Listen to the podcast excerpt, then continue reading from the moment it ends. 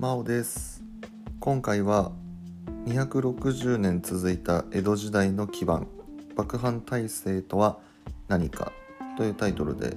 お話をしていきます、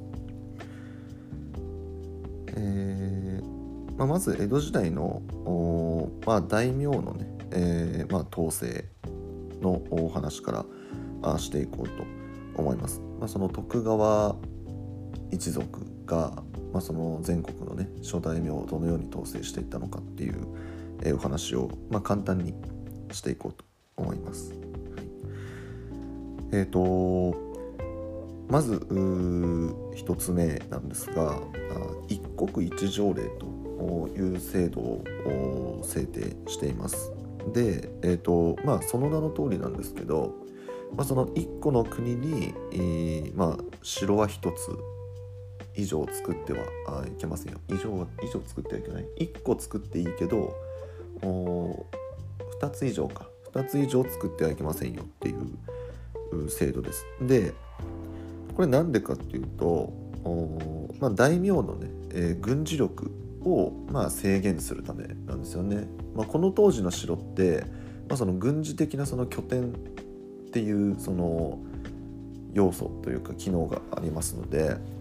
まあ、それがね、えー、何個も何個も作られてしまうと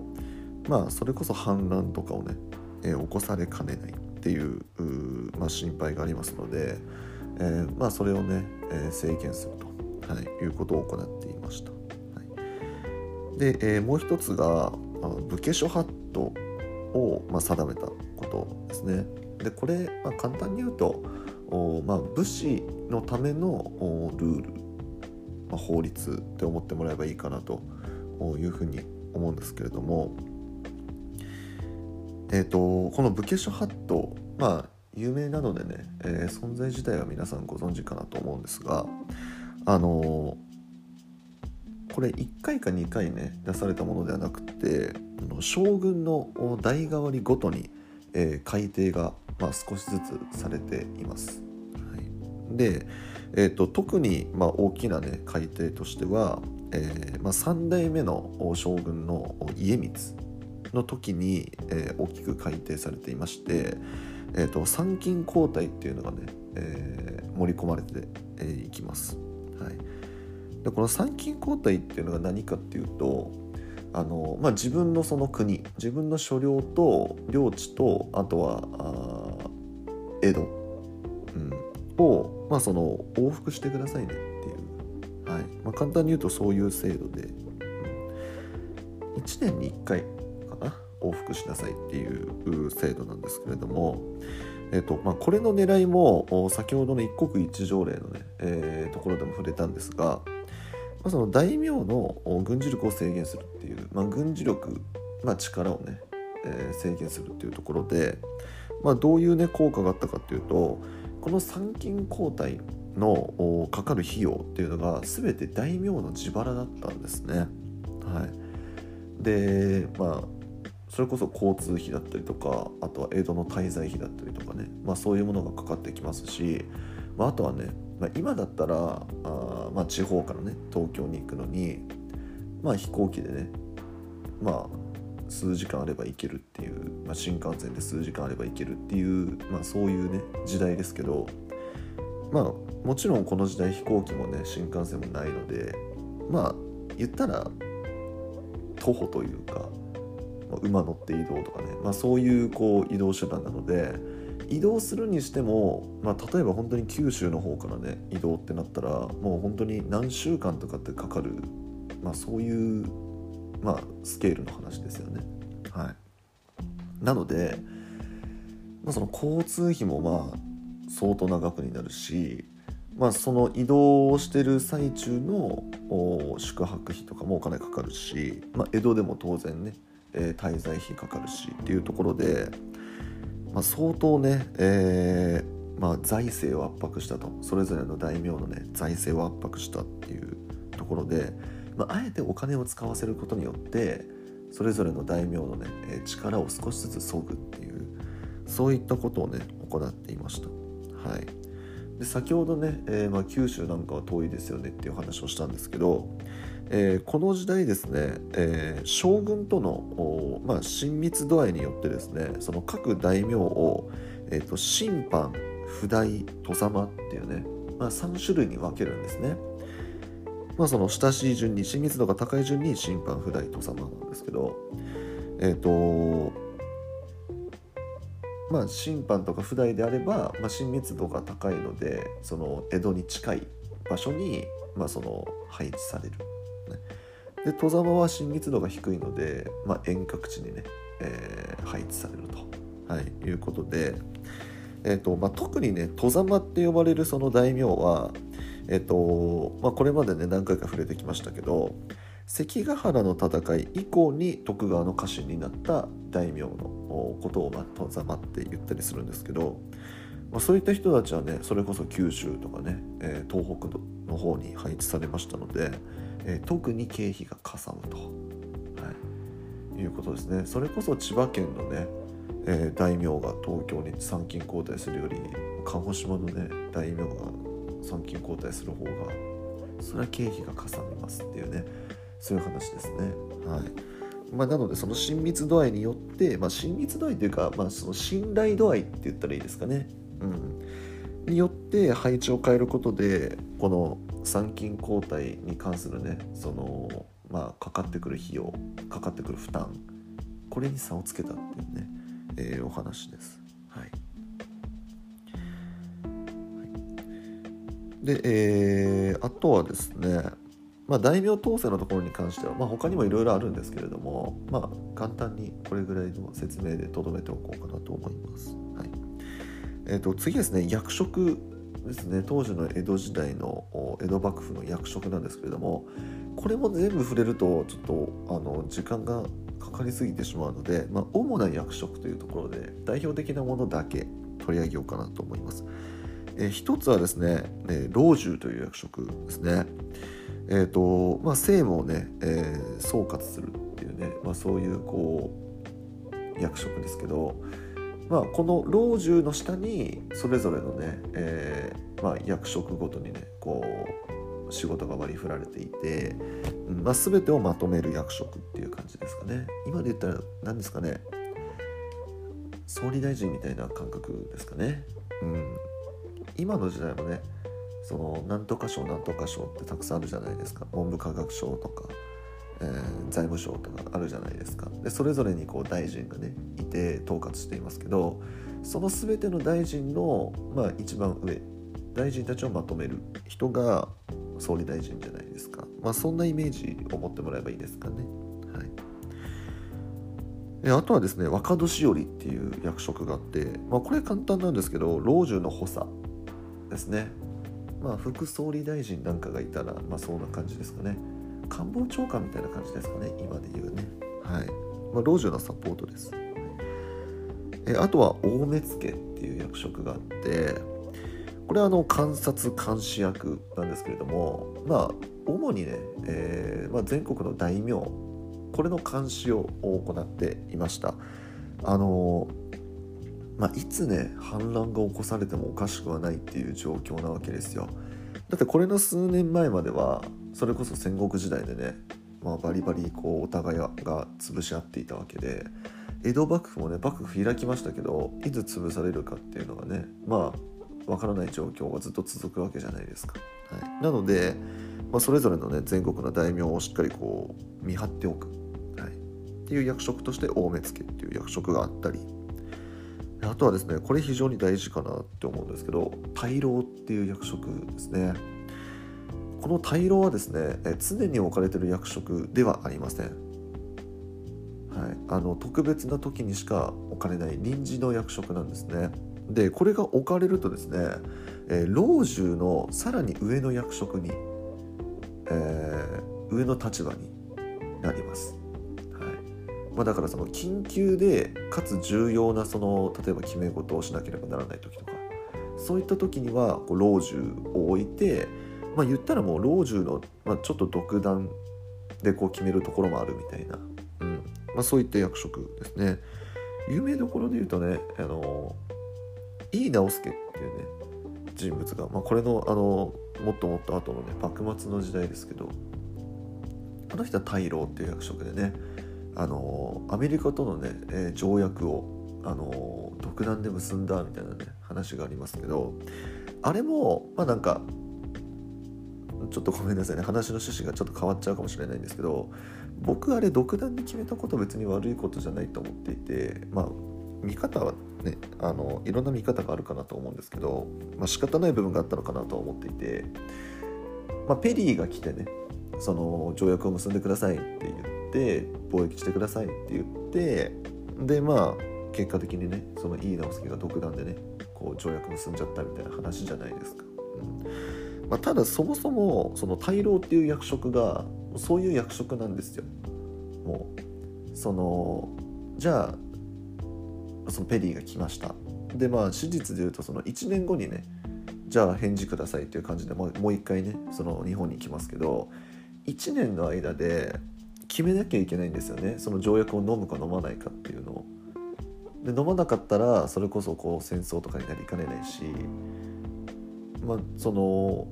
条約結んだらね日本に不利な状況になってしまうだろうしみたいなそういうこう重要なね決断なわけですよ。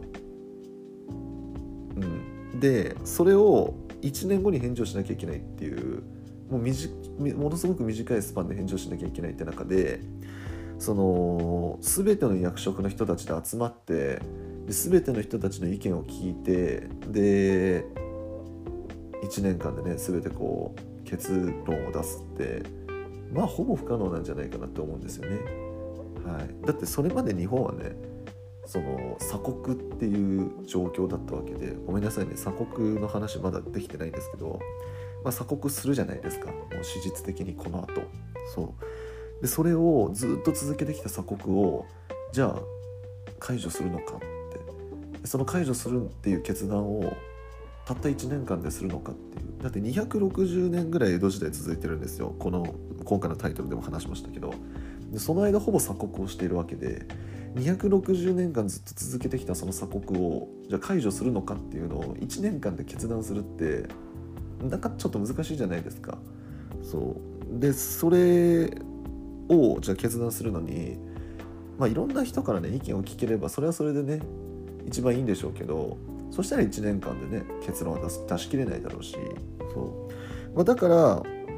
この時代はね大老っていう役職を置いてじゃあもう判断をねまあ全てね一任するわけじゃないけれどもある程度ね、えー、まあ、権力を持ってもらって決断してもらおうっていう形でおそらく退路を置かれてるんですよ井伊直弼そう、うん、でまあその結果下した決断がねその貿易をする条約を結ぶっていうねそういう決断だったと思うのでうん。なんかそれでねなんかそれこそ今の時代はねなんか井伊直弼が独断でその条約を結んでで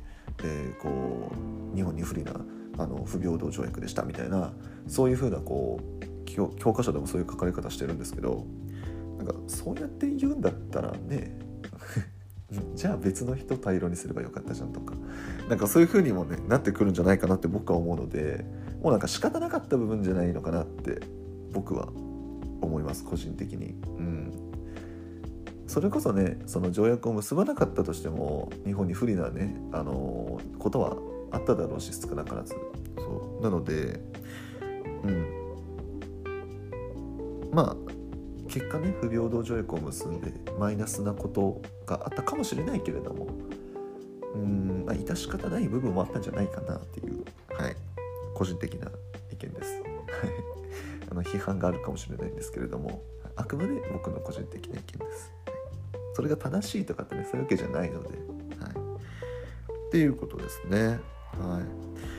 い、でまあこの他にもですねあのいろんな役職がね、えー、たくさん置かれています。自社奉行とかね、えー、勘定奉行とか、まあ、いろいろねあの役職置かれてるんですけど、えー、まあ、今ね、えー、述べた主な役職はですね、え先ほど出てきた審判とか不代、え大名ですとかあとは旗本御家人っていうね人たち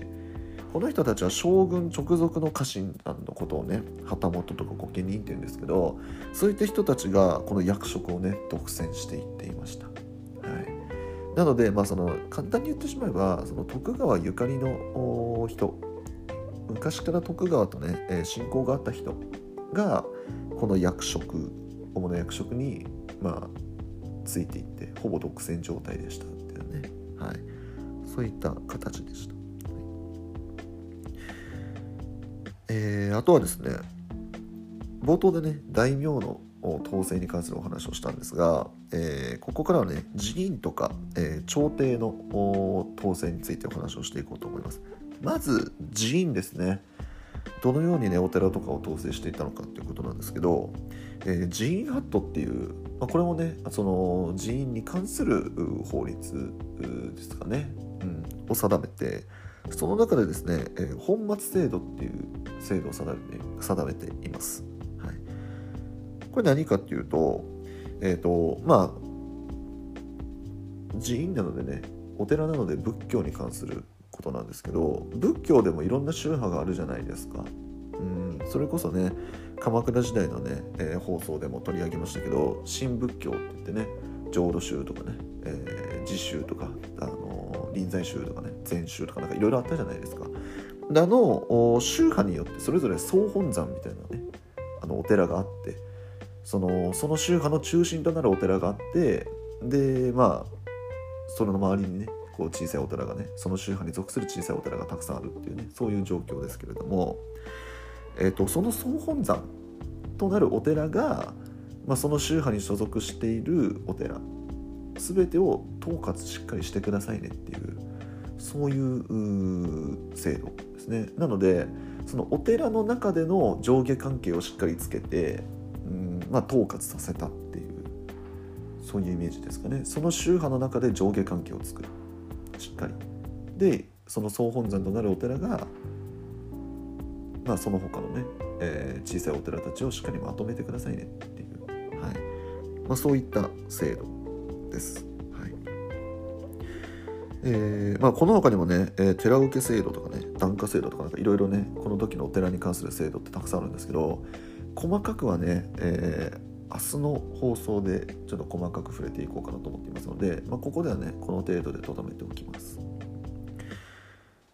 で、えー、朝廷に関する統制ですね。有名でなのが、えー、近中並びに公家諸法度っていうね、はい、なんか武家諸法度のこう仲間みたいな感じでね 授業ではこうね扱うんですけどあのーこれ近中っていうのがねあの禁止の金にあの中、ね、近中っていうんですけど近中っていうのがあの天皇とかがいる住まいのことを近中って言います。あの簡単には中に、えー、立ち入ることが禁じられているよっていうそういう意味で近中っていうんですね。そうだから近中って出てきたら、まあ、天皇とか、まあ、それに準ずる立場の人なんだなって思ってもらえばいいです、はい、なので近中並びに空下書あったなんで近中とか、まあ、ごめんなさい。天皇とか貴族の人たちに関する制度ですね。はい。であのー、これの内容ってねあんまり授業で細かく扱わないんですよ。そう存在は扱うんですけど中身まで扱わないので簡単にここでねお話をしようかなと思うんですけどえっ、ー、とそんなに量多くないんですよ実は。そう。でまあその中でもね厳選してあの、2つほど書かれてる内容を取り上げようと思うんですけどまず1つ目がですねえっ、ー、とあ今の言葉にあの僕なりにね訳しましたのでそんな感じで、はい、ちょっと聞いてほしいんですけど天皇は、えー、学問に打ち込むべしと、非常にシンプルですよね。勉強しなさいっていうね風に加工制度がされてるんですけどこれそのまんまの意味でもとっても正しあの間違いではないんですけどあのちゃんと裏の意味というかこの言葉の真意っていうのがしっかりありましてどういうことかっていうと天皇っていうのはその政治にがっつり関わるのではなくって勉強に打ち込んでくださいっていう。その前置きというか前振りみたいなものがあるんですね。そう。政治じゃなくて勉強を頑張ってください。だからただ勉強を頑張ってくださいだけじゃなくて政治にあんまり関わらないでっていうそういうシーンがあります、はい、あのどういうことかっていうとこの当時って江戸幕府のその権威っていうのが非常に強くなっていて何だったら天皇よりも権威が高かったそうなんですね。そうあの歴史的な事実でいうと市営事件っていうね事件が有名なんですけれどもここもねあの後の放送であの細かくは取り上げようかなと思うんですが、えーとまあ、その事件でも現れるようにですね天皇よりも幕府の方がなんと立場が上っていうそういう状況になってしまってる時代なんですね。あのここまでねあの58回僕は放送してきまきてますけどえー、57回目までの時代はずっと絶対に天皇が上です。そう天皇が上で将軍とか幕府が下。立場的にはね。そうそういうあの、立ち位置なんですけれどもこの時はそれが逆転してしまっているっていう不思議な現象なんですね実は。そう。でそれをまあ表すね、えー、文言がこれです。天皇は学問に打ち込むべし。政治は幕府がやるので天皇は政治じゃなくて勉強をしててくださいっていうそういう意味合いがあります、はい。えー、あとはですね摂関摂政関白ですねは慎重に選ぶべしっていうそういう文言も書かれています。これ何かっていうとあの摂政関白ってね天皇を補佐する役割の役職ですけれども、えー、これをね、え、慎重に選ぶべしと。まあ、それはそうですよねっていうところなんですけどもこれのもあの意味合いがしっかりね裏の意味合いがあってあの慎重に選ぶっていうのはどういうことかっていうと天皇とか貴族たちで勝手に決めるなよっていうことですね、はい、慎重に決めるっていうのは事前に幕府にしっかり相談をして許可を取ってから選んでくださいねっていうそういう意味合いがあるそうですはいつまりこの近中並びに公家諸法度あの内容のほとんどがですね幕府が上なんですからそこでをしっかり分かった上で天皇とか貴族たちは行動をしてくださいねっていう